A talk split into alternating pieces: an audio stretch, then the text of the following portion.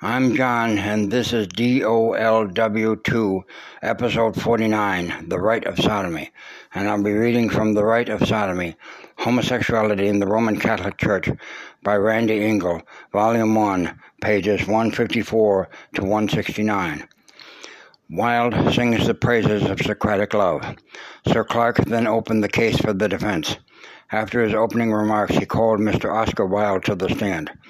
Wilde was asked if he had given truthful testimony at the Queensberry trial, and Wilde answered that he had, that he did. He also said that the allegations of gross indecencies made against him in court carried no truth whatsoever. Upon cross examination of Wilde, Gill asked the accused about the meaning of Lord Douglas's sonnet, The Two Loves, written in November or December of 1892. Wilde used the occasion to deliver one of the greatest performances of his life, an exposition on the love that dare not speak its name. It was the high point of the trial for Wilde. That love, waxed Wilde, was the supreme affection of an elder for a younger man, as there was between David and Jonathan. It was a platonic love. It is found in the sonnets of Michelangelo and Shakespeare. But grieved Wilde, it is a love that today is gravely misunderstood. This terrible misunderstanding is responsible, Wilde asserted, for his unfortunate presence in the docket this very day. There is nothing unnatural about this love, Wilde proclaimed. It is beautiful, it is fine, it is the noblest form of affection. It is intellectual, and it repeatedly exists between an elder and a younger man, when the elder has intellect and the younger man has all the joy, hope, and glamour of life before him. The whole court was carried away, and there was a tremendous, spontaneous burst of applause in the courtroom. Clarke took advantage of the high ground that Wilde had momentarily captured by hammering away at the low life, that is, the boy prostitutes that were attempting to sully the character of one of England's most distinguished playwrights and man of letters. How reliable was the testimony of a Parker or a Wood or an Atkins they were black, blackmailers, prostitutes, perjurers, and petty criminals. In short, they were ungrateful wretches who had taken advantage of Wilde's generous and kindly nature. A verdict of not guilty for Wilde, Clarke concluded, would not only clear the name of this great man, but clear society from stain. Wilde's speech on the high aesthetics of man-boy love is the, in the Socratic tradition might have carried the day had the jury not already been exposed to all the lurid details of Wilde's promiscuous sex life. However, the vision of Wilde, with his rotund figure and jaded and flabby appearance, sodomizing or being filleted by young, fresh-faced boys like Charles Parker, must have been a difficult image for the jurors to put out of their mind.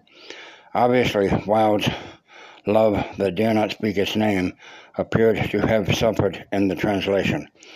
Here, how it was po- how was it possible for the jury to reconcile Wilde's high-minded philosophical idealization of man-boy affection with his alleged acts of buggery and masturbation upon young, poor, semi-literate boys from the East End, which, who sold their bodies to wealthy pederasts like Wilde for a promise of warm lodgings, a decent meal, and a few pounds with which to survive another day. Wilde's love had sordid commercial sex written all over it. The implications of his sordid involvement with decent lads like Shelley and Mavor and the Parker brothers before they met Alfred Taylor were even worse. Alfred Taylor Wilde's fellow prisoner, represented by J. P. Grain, took the stand next. After a few qu- brief questions by Gill on the manner in which he earned a living and the boys he brought to his residence, he was excused. The rest of the fourth day's proceedings was taken up with closing statements with Clarke, who denounced the low character of the boys who testified against Wilde, and Gill, who reminded the jury that these boys had nothing to gain and everything to lose by testifying against Wilde. On the fifth and final day of the trial, Judge Charles rendered his opinion before turning the matter over to the jury, an opinion that overall was in favor of Wilde. Justice Charles determined that Wilde and Taylor were not co-conspirators and the charges of conspiracy were dismissed. He also declared Shelley to be unstable. With regard to Wilde's literary works, he said he did not regard Dorian Gray as a culpable novel. As for the testimony of the Savoy employees, he said he, that he found it difficult to believe that Wilde carried on so openly at the hotel and the employees did not speak out about the incidents before the trial. However, he declared he did not reject the testimony of witnesses about Wilde's and Taylor's behavior with Shelley and Wood and Atkins and the Parker brothers. It was the task of the jury to determine if Wilde committed indecent acts with these young men in violation of the law, and if Taylor assisted him in any way and or committed such acts. Jury deliberation took place on May 1. The 12-member all-male jury was out for just under four hours. A verdict of not guilty was pronounced on the court on the count relating to Atkins. Regarding the other counts, there appears to be some discrepancy. One juror is supposed to have later revealed that the vote to convict Wilde was 11 to 1. However, no unanimous consensus was forthcoming. A retrial was ordered. Clarke was able to obtain bail from another judge in, ch- in Chambers. Wilde had three weeks of freedom. It was his last chance to run. The Crown versus Wilde conviction. Wilde's retrial lasted six days from May 20 to 25, 1895. The presiding judge was Sir Alfred Wills, a staunch conservative. Justice Gill was replaced by the Crown's high-powered Solicitor General, Sir Frank Lockwood, and Sir Edward Clarke continued his defense of Wilde. Although the trial was largely a replay of Wilde's first trial, there were some new revelations. For example, the jury was informed by the defense that the prosecution, Queensberry, had been paying the boy witnesses against Wilde a five pound stipend from day one of the Wilde Queensberry trial. Lockwood insisted that the prosecution did only that which was necessary to keep the witnesses from being tampered with and housed in a central and safe location for trial purposes. It was also revealed that the prosecution had been able to arrange for a three-month leave of absence from the Army for Charles Charlie Parker in order to secure his testimony against Wilde. The jurors were also informed that it was Maurice Schwab who had introduced Taylor to Wilde. This would not have been of any particular interest except for the fact that Schwab was Lockwood's nephew by marriage. Coincidentally, Schwab was now safely tucked away in France. On the political scene, there were signs that the original neutral, if not favorable views of Rosebery's liberal government had hardened against Wilde, as evidenced by Lockwood's takeover as lead prosecutor for the Crown. Wilde had been given every opportunity to seek asylum from prosecution abroad, but he stubbornly chose to stay in England. Queensberry was still on the warpath, and it was widely believed that he had held evidence against Rosebery, possibly linked to his association with Lord Drumlanrig, that could affect the upcoming elections if made public. There was also considerable pressure building from certain political factions in Parliament and from the general public who perceived the Crown's less than enthusiastic prosecution of Wilde as an indication that the rich and famous, by way of their privileged class or station in life, were immune from prosecution for the violation of England's anti-sodomy statutes. The Crown made quick work of poor Alfred Taylor. He was again poorly represented in court by Mr. Grain, who was no match for Lockwood. Taylor's earlier public school connections did not save him. In fact, they contributed to his downfall. He was quickly tried for gross indecency and convicted after only one day of testimony. Now he was an all but forgotten and pathetic figure sitting in jail awaiting sentencing. Why was the Crown dragging its feet with regard to Oscar Wilde? The one thing that Wilde did have going for him was the fact that the original charges against him and Taylor had been modified and reduced. The conspiracy charge with Taylor was dropped, and the new indictment was reduced from 25 to only eight counts.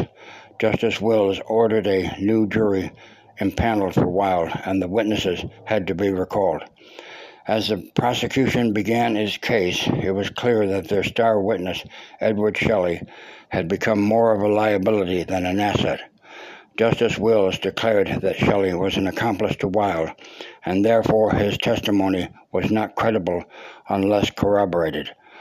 Clarke had revised his strategy by this time, and his arguments came across as more of a plea for mercy for Wilde than an aggressive attack upon the prosecution's witnesses, although he took several swipes at Charlie Parker as an uncollaborated and unstable witness. What he had not been able to prove, however, was that the boys were lying about the sexual favors they performed for Wilde. At one point, Clarke declared that the Wilde trial was operating as an act of indemnity for all the blackmailers in London. Clarke admitted that Wilde was now a broken man and lamented that a life filled with brilliant promise, with a bright reputation, should have been brought so low by the torrent of prejudice spewed from Fleet Street, the press. A not guilty verdict, Clarke concluded, would save Wilde from absolute ruin and permit him to live among us a life of honor and repute, and to give in the maturity of his genius gifts to our literature, of which he has given only the promise in his early youth. Lockwood closed the case for the prosecution by reiterating the homoerotic nature of Wilde's love letters to Lord Douglas, Wilde's blackmail payment to Wood, and the testimony of the many boys who were alleged to have had sexual relations with Wilde, testimony that appeared to be collaborated by other, more reliable sources, including the employees of the Savoy. Concerning the issue of blackmail raised by Clarke, Lockwood reminded the jury that the genesis of the blackmailer is the man who has committed these acts of indecency with him. Were it not for men who were willing to pay for the vice, there would be no blackmail, he said. After Lockwood and Clarke had delivered their concluding statements, the jury foreman, who was permitted to ask the judge questions, asked the one question that was on everyone's mind. In view of the intimacy between Lord Alfred Douglas and Mr. Wilde, was a warrant ever issued for the apprehension of Lord Alfred Douglas? Justice, Judge Wills replied that the judge's jury's duty was to determine the guilt or innocence of the man in the docket, Mr. Wilde, and no other. It was time now for Justice Wills to have his say. Unlike Justice Charles, he found Wilde's letters to Lord Douglas to be indecent. He also said that it is fair to judge a man by the company he keeps, a reference to Taylor and his low class boys. He then thanked the members of the jury for their patience and instructed them to retire to deliberate the verdict. Lockwood thought he had lost the case and congratulated Clarke on his win, but Clarke knew better. Two hours later, the jury returned with a guilty verdict on all counts, except that relating to Edward Shelley.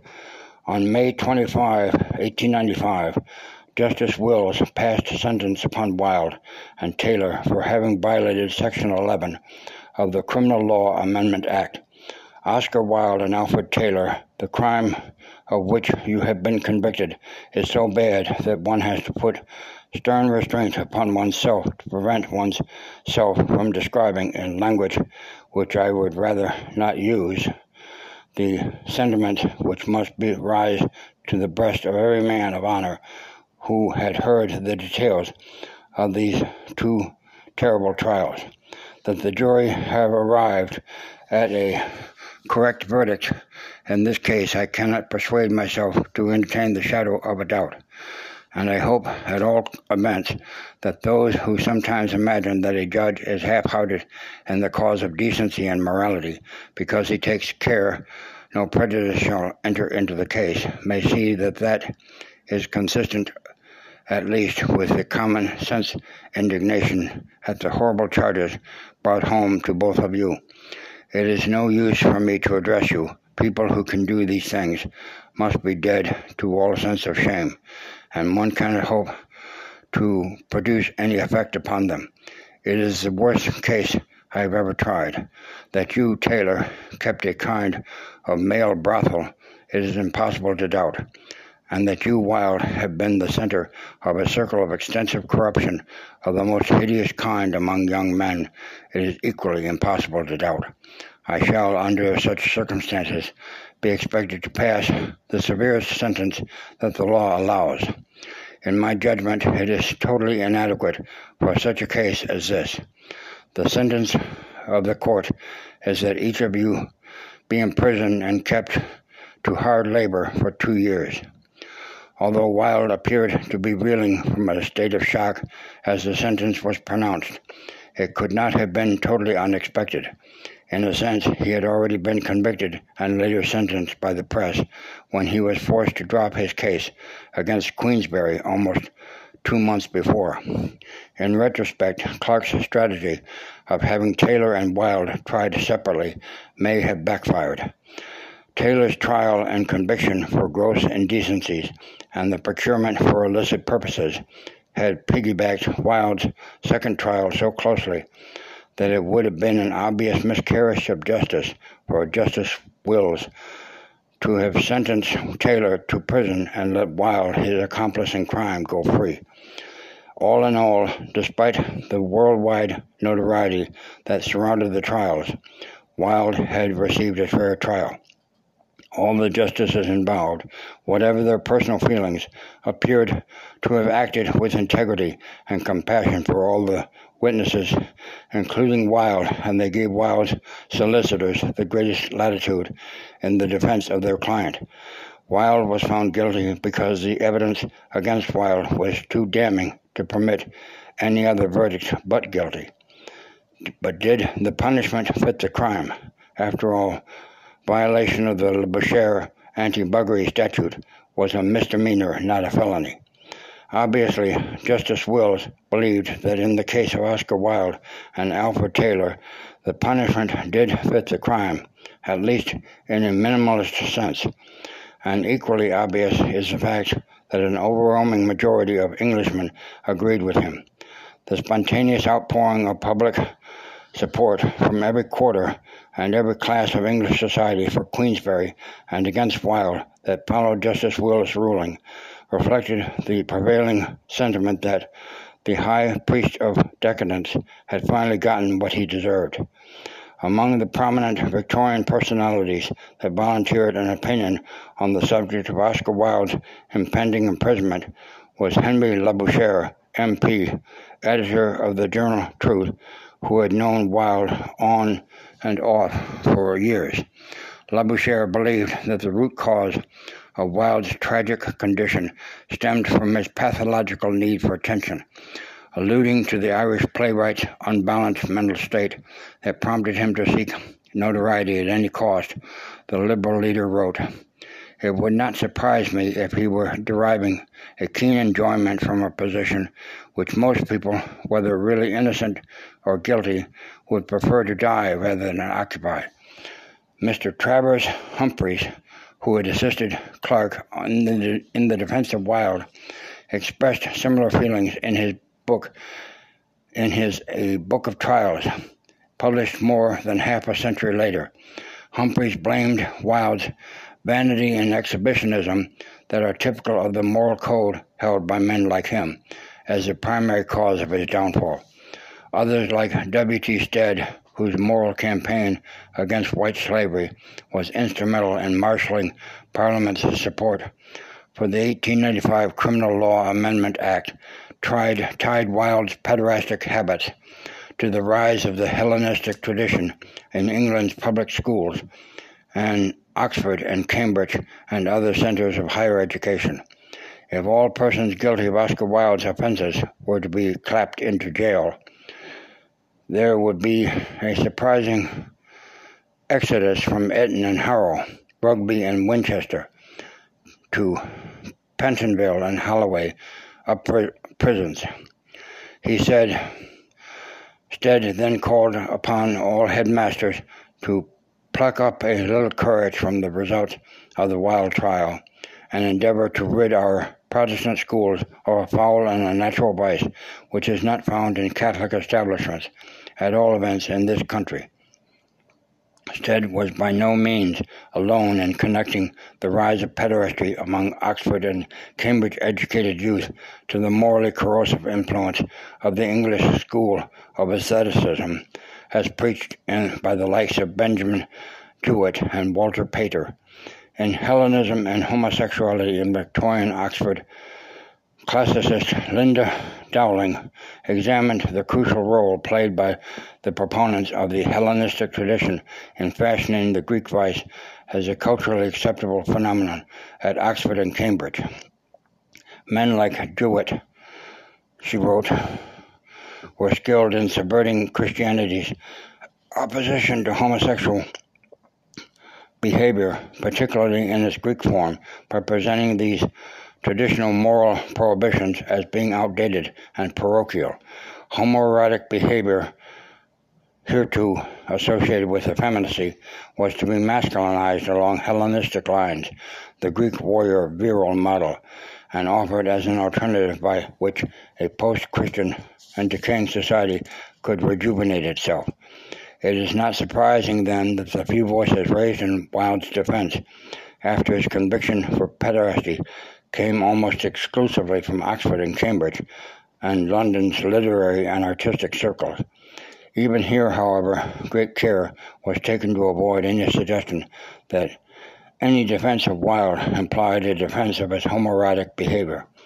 For example, Robert Buchanan, a well known playwright and contributor to the Daily Telegraph, one of London's largest metro dailies, called for a modicum of charity, Christian or otherwise, toward Wilde and warned against casting the first stone.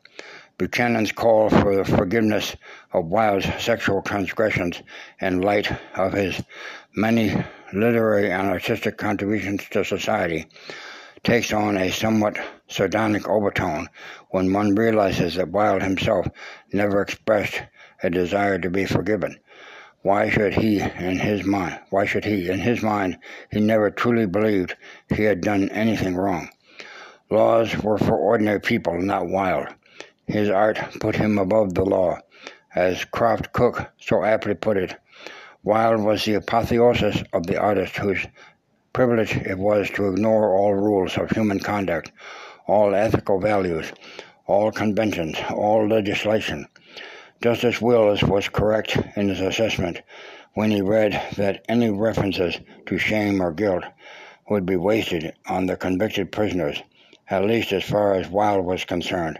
Wilde did not have to overcome any sense of shame or guilt because he did not entertain those feelings in the first place. In a poignant letter of February 27, 1898, written shortly before her death in Italy, Constance lamented that Wilde's punishment hadn't done him much good, since it did not teach him the lesson he most needed, namely, that he is not the only person in the world. As for the rest of Victorian society, the near unanimity and ferocity of public opinion against Wilde was a timely barometer of the horror with which most Englishmen contained, continued to view male homosexual behavior. Further, the public's exposure to the sordid realities of London's criminal homosexual underworld, prostitution, drugs, pornography, blackmail, when combined with the airing of Wilde's dirty laundry, literally and figuratively reinforced public support for Britain's anti sodomy laws prison life and beyond. After the joint sentencing on May 25, 1895, Wilde and Taylor were taken to the harsh environs of Newgate Prison to await transfer to Pentonville Prison. Later, Wilde was sent to Wandsworth, Wandsworth Prison in North London, where he despised, where he despaired of life. When he became seriously ill, he was brought to the prison infirmary where he spent two months convalescing. Then on November 13, without notice, he was handed he was hauled from the hospital ward, dressed in prison clothing, handcuffed, and taken to Clapham train junction to await public transport to Reading Jail, where he served out the remainder of his two-year sentence. In De Profundis, Wilde recalled the humiliation of that day, most especially the jeering crowd of passers-by who laughed and mocked him as he waited for the train policemen on either side, in the pouring rain, for one half hour. They appeared to him to be without pity. They should have known how to interpret sorrow better, he recalled from his jail cell. Fortunately for Wilde, his health and mental outlook improved significantly at Reading, especially when eight months after his arrival there for the government, governorship of the prison, was transferred from Major Henry B. Isaacson to Major J. O. Nelson, a progressive and compassionate reformer who was sympathetic to Wilde. In February 1896, Constance traveled from Genoa to inform Oscar of the death of his beloved mother. This would be their final meeting. She was in poor health. That summer, the courts ordered that joint guardianship of Wilde's two sons be given to Constance and her cousin Adrian Hope. Constance died in relative obscurity on April 7, 1898, in Genoa, Italy, after complications from an earlier operation on her spine. To say that Wilde had ushered his wife to an early grave by his brutal indifference to her for most of their married life would be a gross understatement. The fact that Wilde brought his sex partners to his own home and that he engaged in sexual familiarities with these young men in front of his family and the servants demonstrated the contempt with which he held his wife, his children, and his marriage vows. While reading, Wilde wrote a number of poignant letters to Robbie Ross, whom Wilde had designated as his literary executor at the time of his death with complete control of all his plays, books, and papers. Wilde says that he chose Robbie because my wife doesn't understand my art, and his son Cyril was too young. In a short letter to Ross dated March 10, 1896, concerning some legal matters with Constance's solicitors, Wilde acknowledged the unhappiness that he had brought upon his wife and the ruin brought on his children. He expressed gratitude to Aurelian Marie Lugné-Poe, who, despite Wilde's disgrace in England, had produced Wilde's Salome at the Theatre de l'Oeuvre in Paris, de l'Oeuvre in Paris. The following fall, Wilde sent Ross another letter informing him that his application to Whitehall to commute the remainder of his sentence had been refused. And the, on the brighter side, he had been granted an unlimited supply of ink and paper. He was free from hard labor, and he had ready access to a number of his favorite books. Contemplating his release from prison, Wilde said that he was conscious uh, that he would be entering a world that does not want me I do not think that I would blame anyone for my vices. My friends had as little to do with them as I had with theirs, he told Robbie. Nature was in this matter a stepmother to us all. Wilde mused without bitterness, making an oblique reference to his homosexual misadventures. Wilde confessed, I admit that I lost my head. I curse myself day and night for my folly in allowing something to dominate my life. At the end of his letter, Wilde repeated his instruction to Ross that all his letters were confidential and were not to be shown or discussed with anyone. De Profundis, Wilde's last will and testament.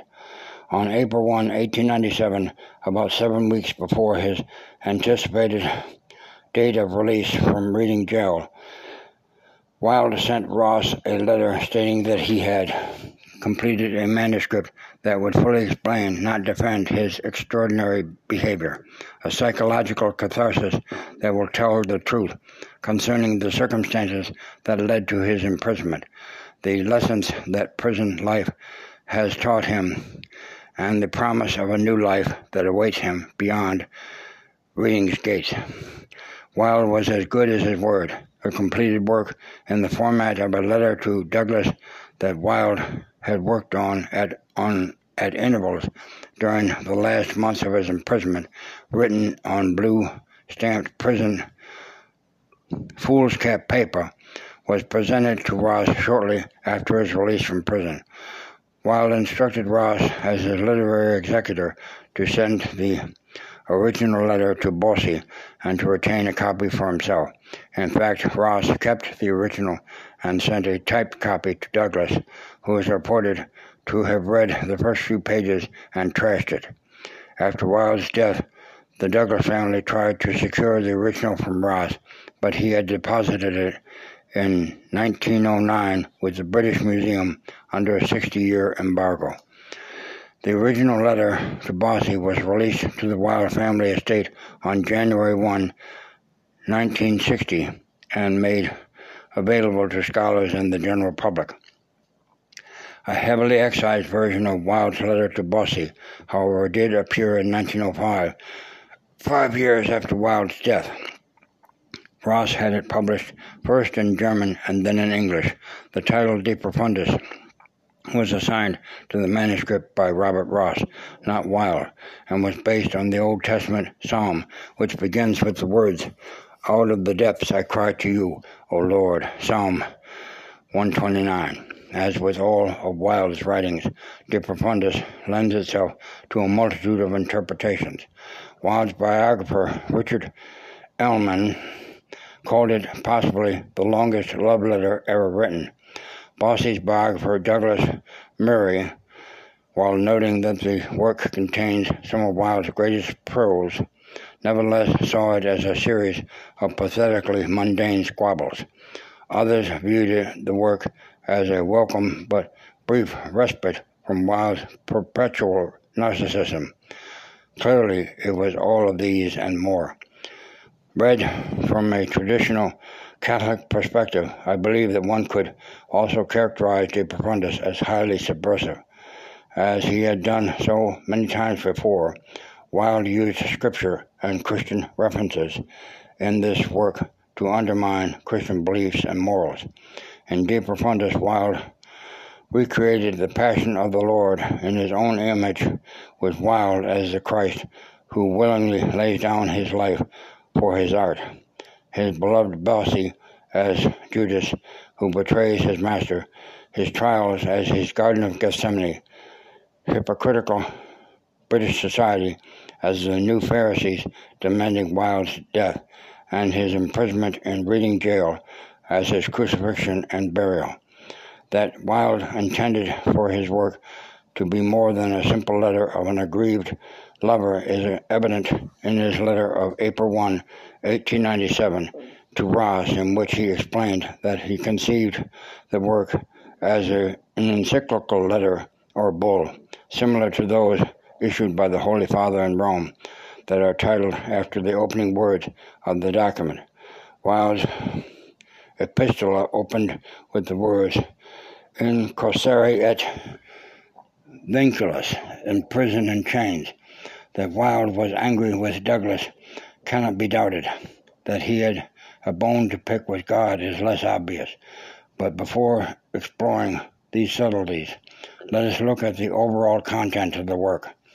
In his prefatory dedication to De Profundis that accompanied the 1905 English printing of Wilde's work by Messrs. Methuen in London, Robert Ross acknowledged the assistance. Robert Ross acknowledged the assistance of his of Herr Meyerfeld, who published the first translation of Wilde's abridged letter in German in Die Neue, Neue Rundschau. Ross explained that the original manuscript consisted of 80 close written pages on 20 folio sheets, and that only he, Major Nelson of Reading Jail, and the confidential typist had read the whole of it. Contrary to a general impression, it conforms, contains nothing scandalous. Roscoe explained. A large portion of it is taken up with business and private matters of no interest whatsoever, he added. The portion of the manuscript in which, which occupied more than one third of the original text and which was suppressed and not released until 1960, is of course Wilde's bitterly scathing attack on Douglas as the architect of his destruction. In his opening salvo against his dear Bosie, Wilde decried the fact that during his two long years of imprisonment he never received a single line from Douglas. Our ill-fated and most lamentable friendship has ended in ruin and public infamy for me, Wilde wrote. Nevertheless, he said that his memory of their ancient affection had helped him to curb his bitterness toward Douglas. That Wilde found it difficult to actually do so is evident in the charges that he proceeded to make against Douglas. Wilde accused Bosie of being spoiled and vain, a mama's boy, a financial blood-sucking leech, a madman from a family of madmen, and the font of Wilde's artistic and ethical degradation. He reminded the Bosie that he was corrupted before Wilde met him, and that it was Bosie who first contacted Wilde by letter asking for assistance in dealing with a blackmailer with whom Douglas had had a homosexual relationship. He reiterated the details of the Savoy Hotel fiasco and the terrible circumstances of the Brighton incident, when Douglas deserted the seriously ill Wilde to seek his own pleasures, justifying himself later with the hurtful quip, When you are not on your own pedestal, you are not interesting. The next time you are ill, I will go away at once. Wilde admitted that at this point in their relationship, he had decided to separate himself completely from Douglas, but the untimely death of Bosie's elder brother, Francis, sent him rushing back to console his beloved Bosie. The only thing that made Bosie bearable to him, Wilde said, was his deep, heartfelt conviction that through it all, Douglas really did love him. Wilde, of course, was still filled with anger that Douglas had succeeded in making him the catpaw between him and his father, and for deliberately goading and taunting Queensberry into writing the libelous, the libelous calling card that started Wilde on his way to prison, and he struck out at Douglas's carelessness in leaving Wilde's personal letters around where blackmailers could get them an obvious reference to the famous Hyacinthus letter that was used against him at his trial. Then Wilde delivered the coup de grace. Of all Bosie's defects of character, Wilde wrote, the most fatal was his utter lack of imagination, the quality that shows one to see, that allows one to see things and people in their real as, as in their ideal relations. If Douglas hadn't already thrown Oscar Wilde's letter into the garbage in a fit of rage, he probably did so now. Many of Wilde's charges against him he knew to be true, but not all. The only thing Bosie knew for certain was that he was as devoted to Oscar, to Oscar as Oscar was to him. Hyde, goes one step further and states that Douglas was completely captivated by Wilde's charms, and in the end, he was without doubt more devoted to Wilde than the stake than the older man had ever been to him. Having vented his spleen on poor Bosie, the penniless, fatherless, distraught Wilde now turned his attention to the horrors of prison life. This marks the point at which Ross chose to start his the 1895 abridged version of De Profundis. Wilde described his current position in society as being between that of Gilles de Retz, the 15th, er, the 15th century companion of to Joan of Arc, who was charged with witchcraft, child murder, and sodomy and burned at the stake, and the Marquis de Sade, who needs no introduction.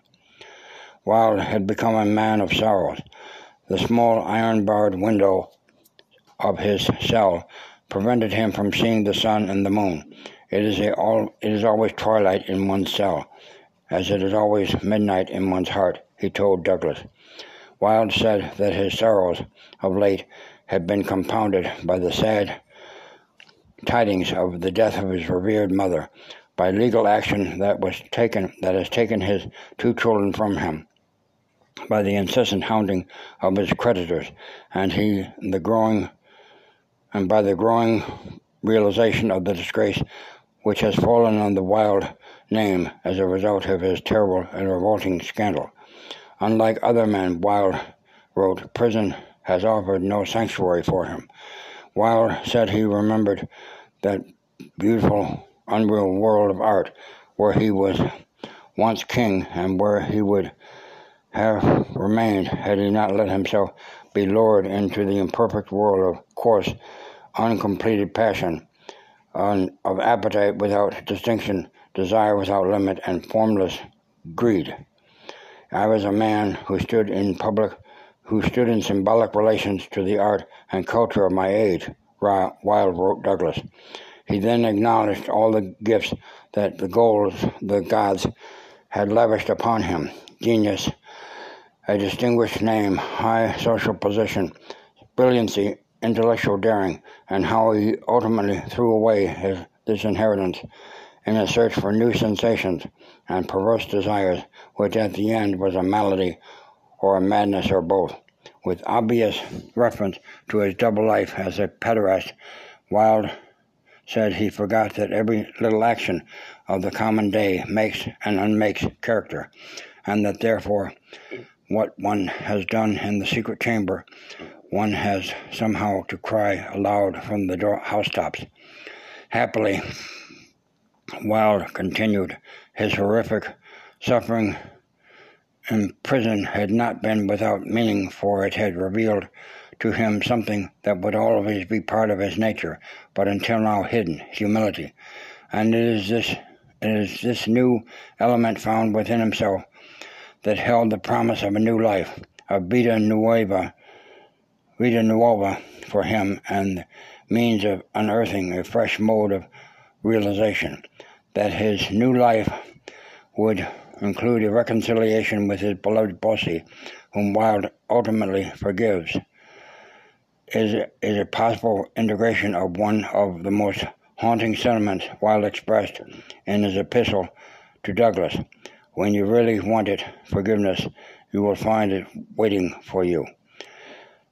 Among the many essential tasks that he must tackle in order to successfully approach life from a completely new standpoint, Wilde told Bosie, is to free himself from any possible bitterness of feeling against the world and to seek happiness apart from the external things of life.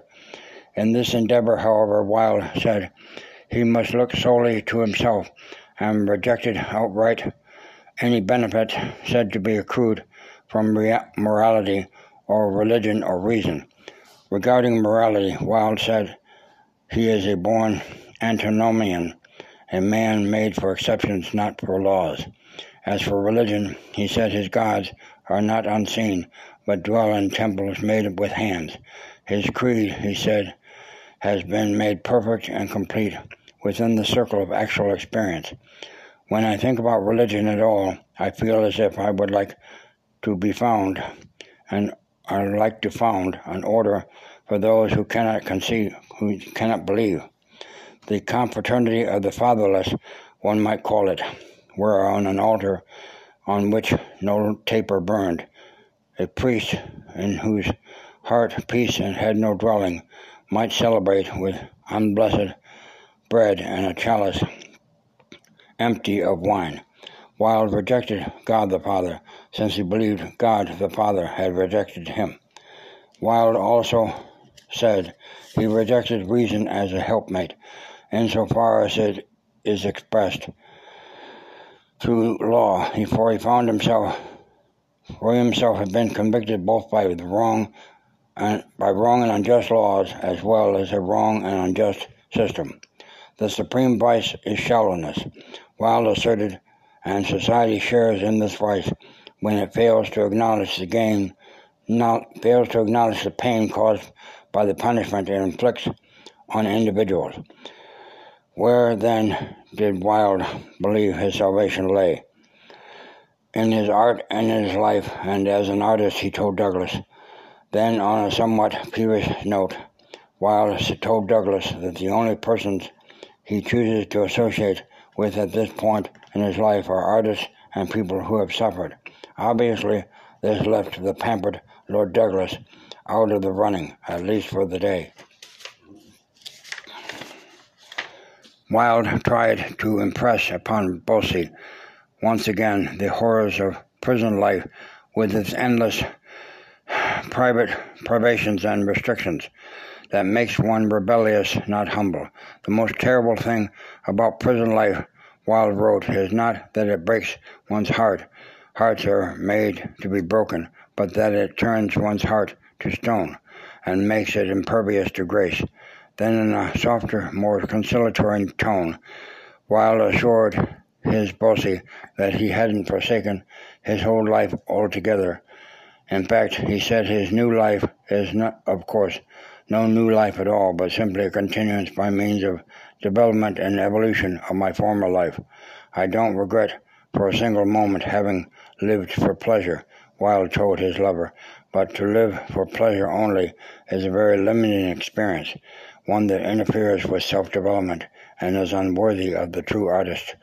It is at this point in his monologue that Wilde assumed the persona of Christ, the supreme artist, as well as the supreme individualist, and Wilde was his prophet.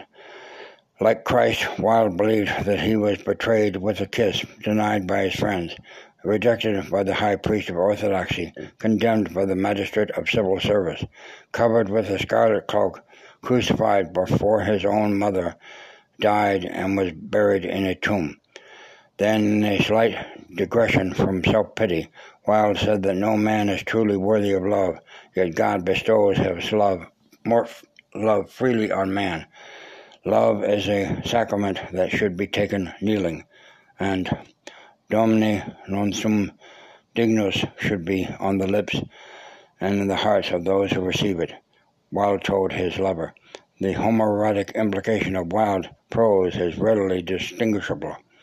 The next time that Wilde applied ink to paper, he informed Douglas that should he, Wilde, ever resume his writings, he would take up two particular themes, the first being the role of Christ as a precursor of the romantic movement in life, and the second, the artistic life considered in its relation to conduct.